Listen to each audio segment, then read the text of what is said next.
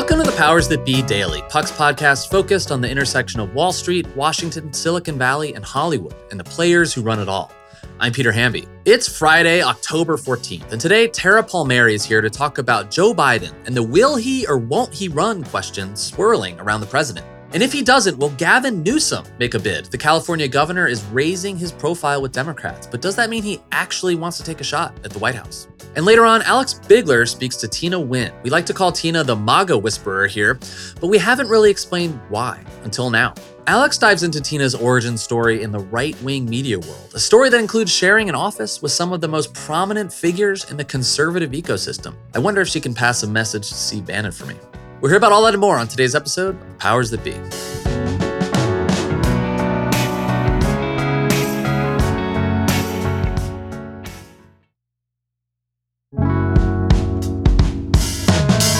Happy Friday, everybody. I'm joined today by Tara Palmieri. Uh, Tara, you and I had the first opportunity to do what do we call these things at Puck? A talk back where we just sort of like throw questions at each other. Yeah, Q and A.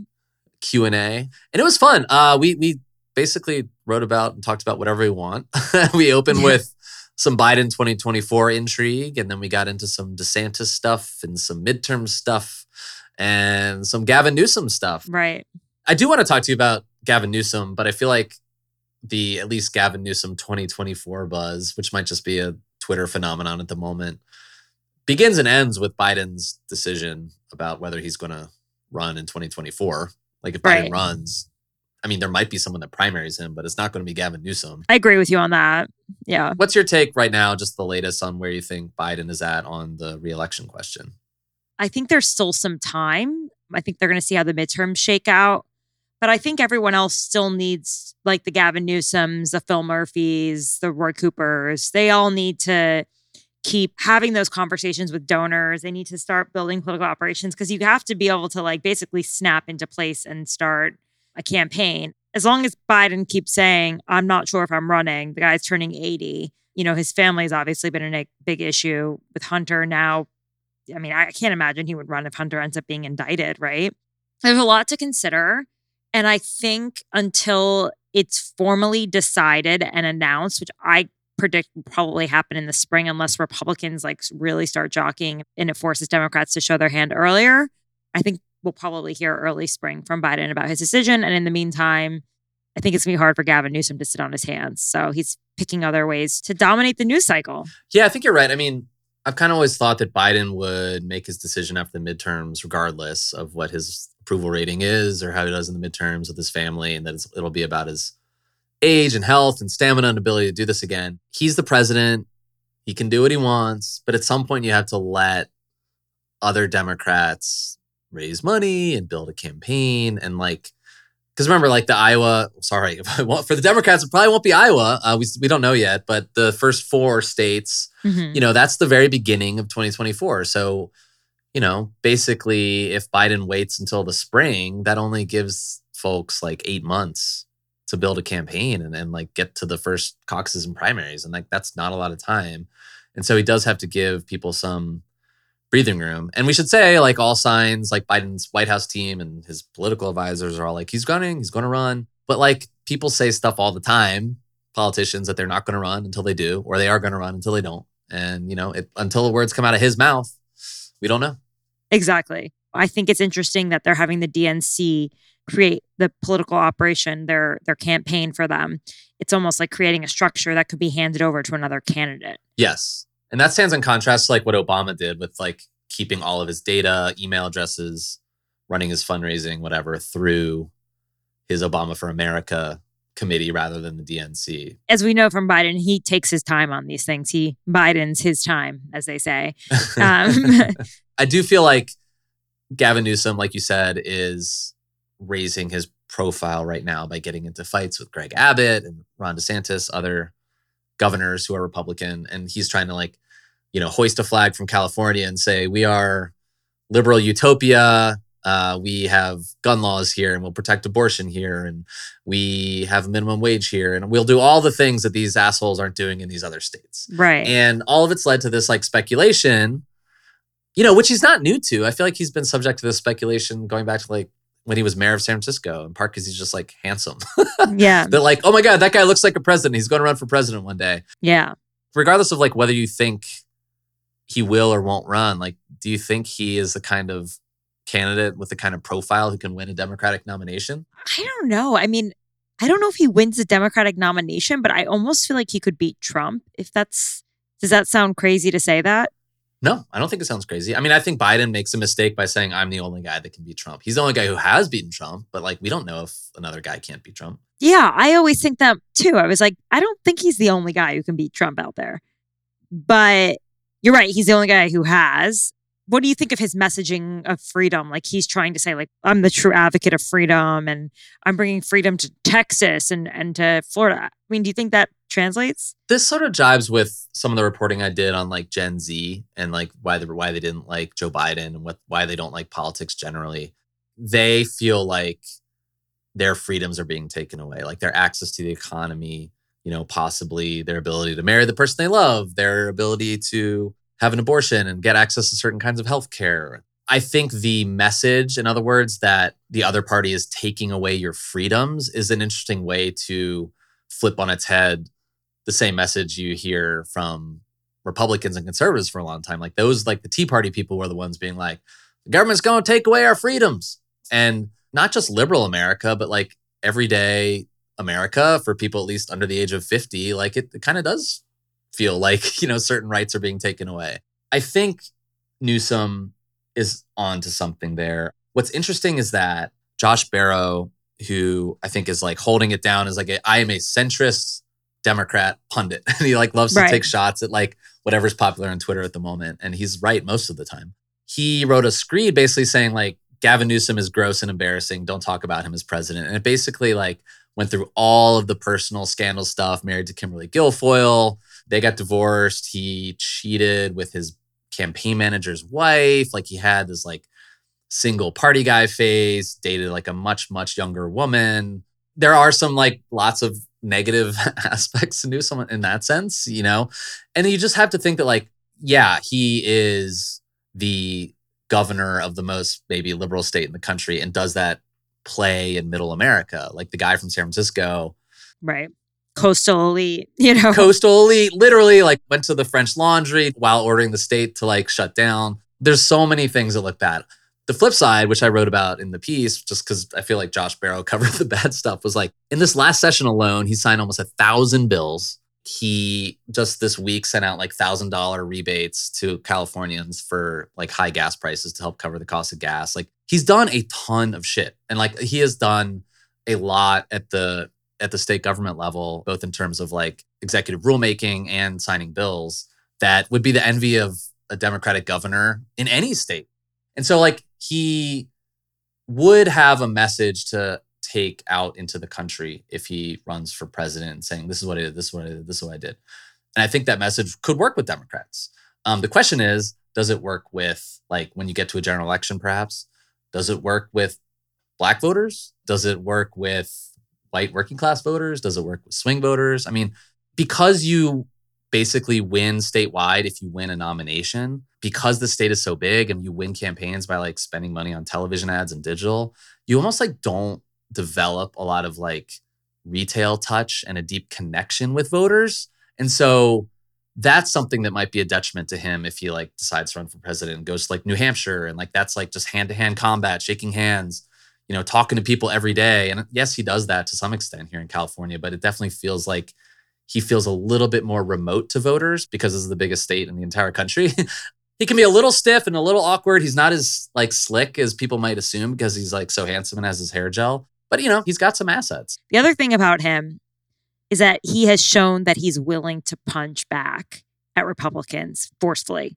And I don't think the others have really done it in a way that like shifts the narrative or the media message and to go after like he's picked some good targets like Greg Abbott, a popular governor in Texas, Ron DeSantis. Like your targets kind of tell you a lot about yourself. And I think if people are wondering, like, do we have a guy with enthusiasm and energy and the will to fight back?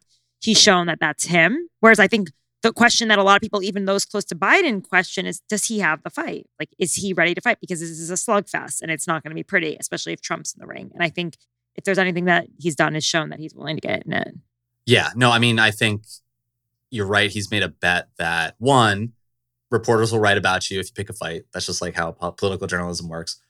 But he does speak to a thirst among partisans that we have to fight back against like these evil Republicans. And like Joe, that's not Joe Biden's temperament at all. Like Joe Biden was very quiet during the Manchin negotiations, never said anything bad about Joe Manchin, was working behind the scenes. We can get stuff done. We can still work with the other party. That's his worldview and always has been. And Newsom is making a bet that Democrats, especially younger ones, might be a little more hard nosed, might want their leaders to throw more punches.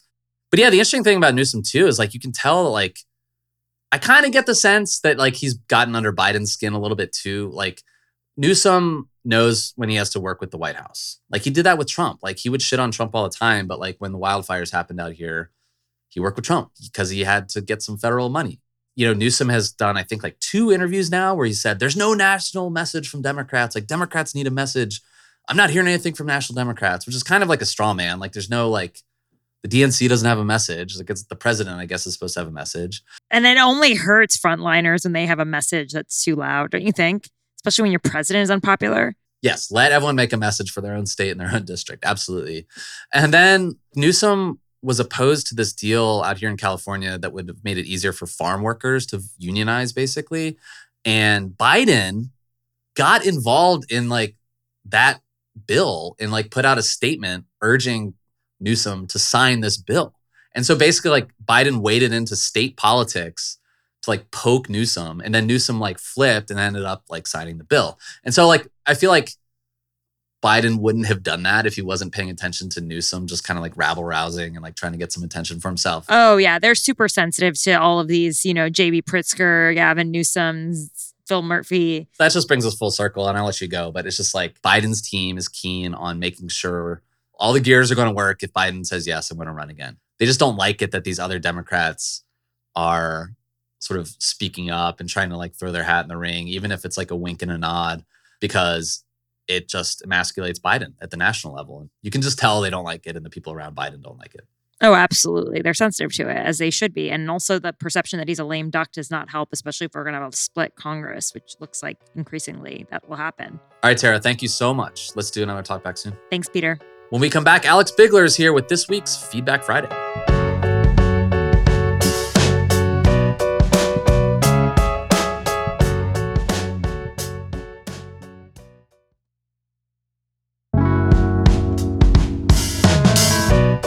Back, everybody, and happy Friday. This is Alex Bigler, and I am joined today by Tina Nguyen, which is her very first time on the Friday segment with me. I am so excited to finally be here. Whenever I listen to the pod and there's a Friday segment, you and whoever is on the Friday segment seem to be having all of the fun in the world. And I am like, why have I not done this yet? So here I am, people. Let's rock and roll. The reason why is because I kept saying, I think it I think I want to talk to Tina. I don't know if I'm ready. I don't think I'm good enough yet to talk to the Tina. So I'm very excited to have uh, you Jesus. here. Tina and I have a very important thing in common, which is that we both have a really deep love and appreciation, I'd dare say call it respect for the mm-hmm. cuisine mm-hmm. that is hot dogs. Oh, yes. Any sort of tubular meat in a bun. It's sacred in a way. And one might be like, wait, you built an entire friendship around hot dogs? That's so ridiculous. And to that, I say, you don't understand. Yeah, go to a Nathan's and understand. Honestly, it's it's a deeper friendship than people I've known for years at this point. And I don't think we've found anyone else at Puck who like a not only appreciates a hot dog but doesn't think it's like a disgusting thing. So, um so you'll always have a special place in my heart. Aw, thank you. Well, anyway, I I assure you that while Tina and I could talk about hot dogs for probably hours, I um, am excited to talk to Tina today because of her work and her writing. I read all your work, obviously. I listen to you when you're on the podcast. I talk to you on a very regular basis. And at Puck, we often refer to you as, you know, the MAGA whisperer or or something of that nature. But I'm not sure we've ever kind of dug into or let you explain to listeners why that is, what your background is, or what perspective that you bring that allows you to cover MAGA America and conservative America with the level of nuance that you do. Sure. Um, so it's I would call it like an origin story of sorts. So when I was younger, I attended Claremont McKenna, which is this uh, liberal arts college in California.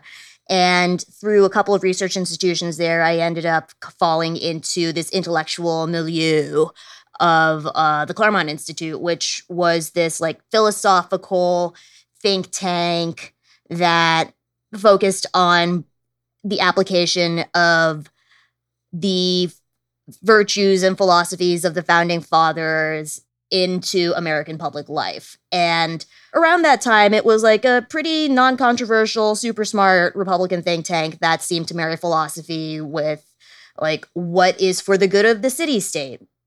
It sort of like sparked this weird journey into a right wing activist pipeline.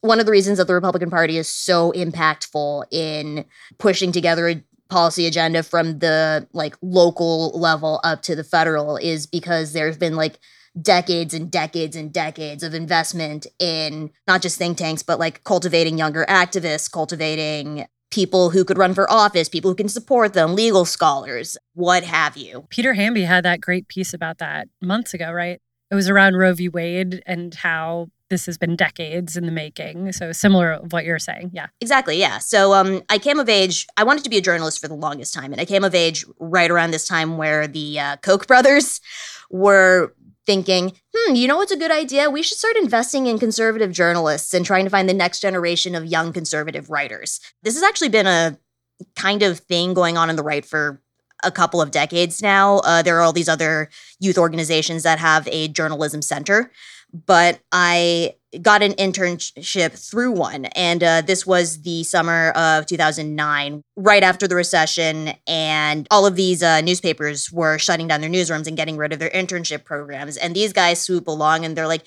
hey, are you a liberty minded student who likes the free market? Do you want a paid internship in journalism this year?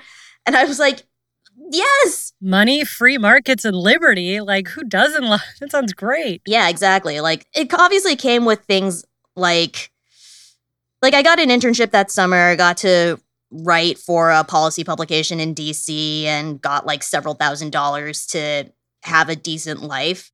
They also use that opportunity to sort of in introduce me into the wider world of conservative activism and the conservative political culture, which I think is its completely own separate universe. Like I had these seminars that I could attend for free. I uh, got invited to the official journalism mentorship program. Swear to God, that was really a thing.